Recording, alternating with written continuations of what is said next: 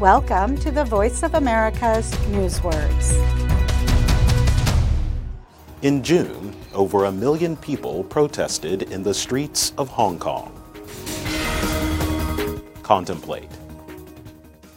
The protesters demonstrated against a proposed law that would give mainland China some control over their courts. Afterwards, a small number of protesters gathered to contemplate their next move. If we don't uh, fight this time, don't fight for our freedom, then there might never be a chance again. To contemplate is to take a long time to think in a serious and quiet way. Often, people contemplate a possible plan of action. Go to our website for more newswords.